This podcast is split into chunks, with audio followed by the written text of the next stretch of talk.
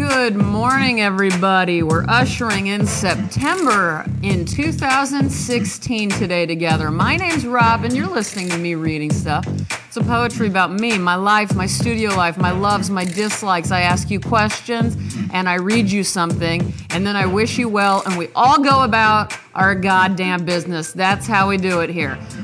Uh, what do I want to talk about today? You know, what I want to do is just update you on my eye situation because I've been talking about it a lot. Two weeks ago, for those of you who are newcomers, I developed a weird dryness on my eyelids, which seems like a weird place to develop dryness. So I got a little concerned, but I just was like, you know what? No big deal. Let's put some coconut oil on it and let's move on. But that got worse and worse. And then last week, I couldn't even open my left eye, not because of the dryness. So it wasn't like weird crustiness was keeping my eye from opening, although it was all puffy and red. So it had changed from dry to puffy and red and huge. And it took me at least two hours to get that left eye open enough for me to start drawing in my studio. So it was disgusting and embarrassing. And I had people come into town. Um, so I really, and, and it was important. So I couldn't really get away with not doing something about it. So I had to go to a dermatologist.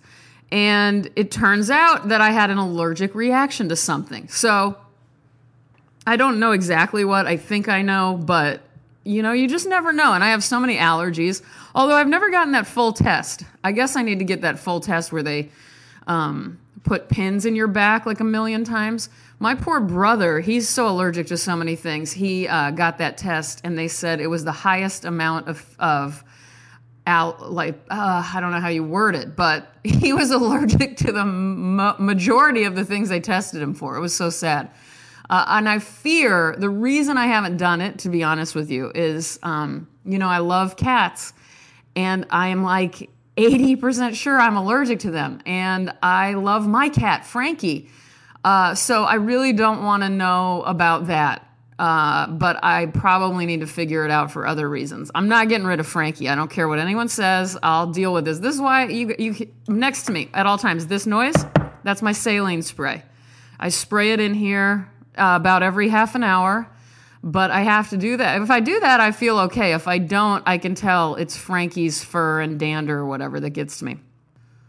Oh, I forgot to tell you guys. So I go to the doctor. It seemed like a Botox doctor. It was just whoever I could get into the quickest. And when he figured out that I was allergic, he just told me, All right, you just need to go get cortisone cream. And he said, Put it on a Q tip and paint it on those areas as if you're an artist. And I just kind of smiled to myself, like, I got this, buddy. I know how to paint things on. so there you go. I'm, and it's better. It's not, it's still not 100%, but I would say we're going to be better and probably fully recovered in one day. Seamus Heaney. What do you think when I say that name? You may think, wow, he's one of the biggest poets who ever lived in this past century, and Robyn's never read him. Well, guess what? I'm coming at you today with Seamus Heaney. Did I say Haney? Seamus Heaney, uh, born in Northern Ireland in 1939. Uh, I hope that's right. And he died in Dublin in 2013. So we've got an Irish poet, playwright, and guess what? Translator. I believe he translated Beowulf. Uh, so I don't. I, I'm in awe, apparently. Um, all right. And in 95, he won the Nobel Prize for Literature.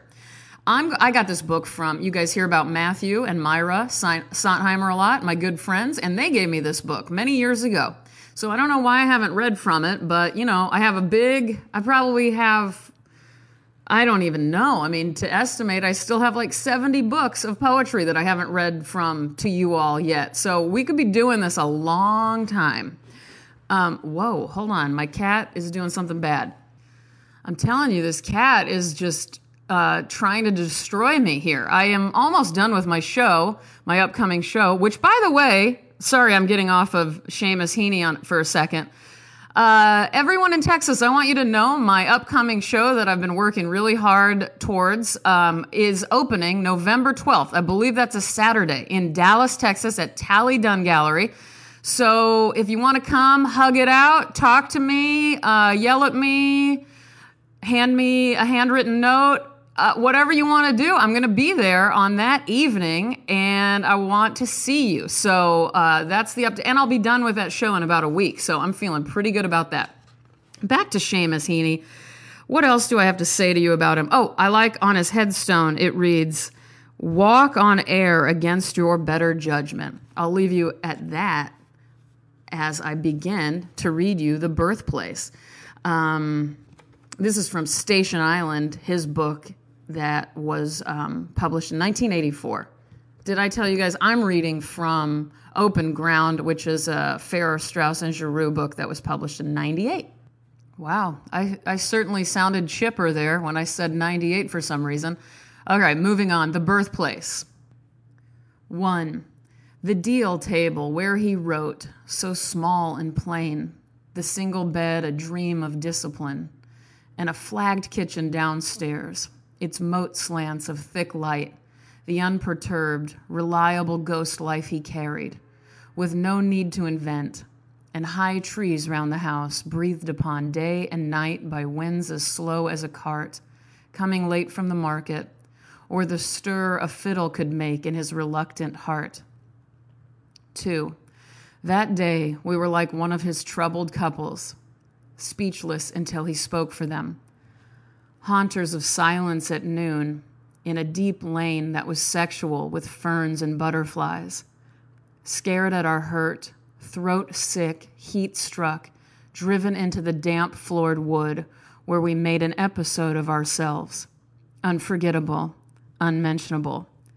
And broke out again like cattle through bushes, wet and raised, only yards from the house. Three. Everywhere being nowhere, who can prove one place more than another?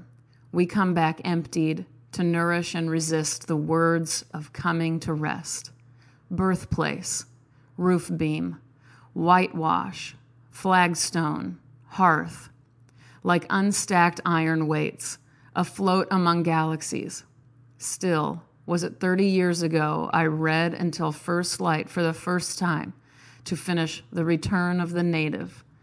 The corncrake in the aftergrass verified himself, and I heard roosters and dogs, the very same as if he had written them.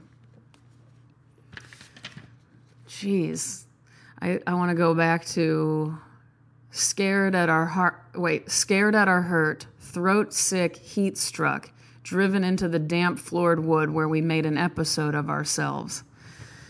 Um, and of course, the return of the native, that's Thomas Hardy, right? So this poem, although I haven't looked it up, is clearly about visiting the uh, home slash writing place of Thomas Hardy. I love doing that. I love visiting gravestones and I love visiting where people lived. Even if I just cruise by on foot and look up where I know they were, I do it all the time. I'd rather do that than almost anything when I travel. You guys, come check out what I'm thinking about and looking at and creating over on Instagram and Twitter. The situation there is at R O B Y N underscore O N E I L. Uh, David, the email intern, tells me I got a couple of very sweet emails I need to read and respond to, so I'll do that as soon as I can.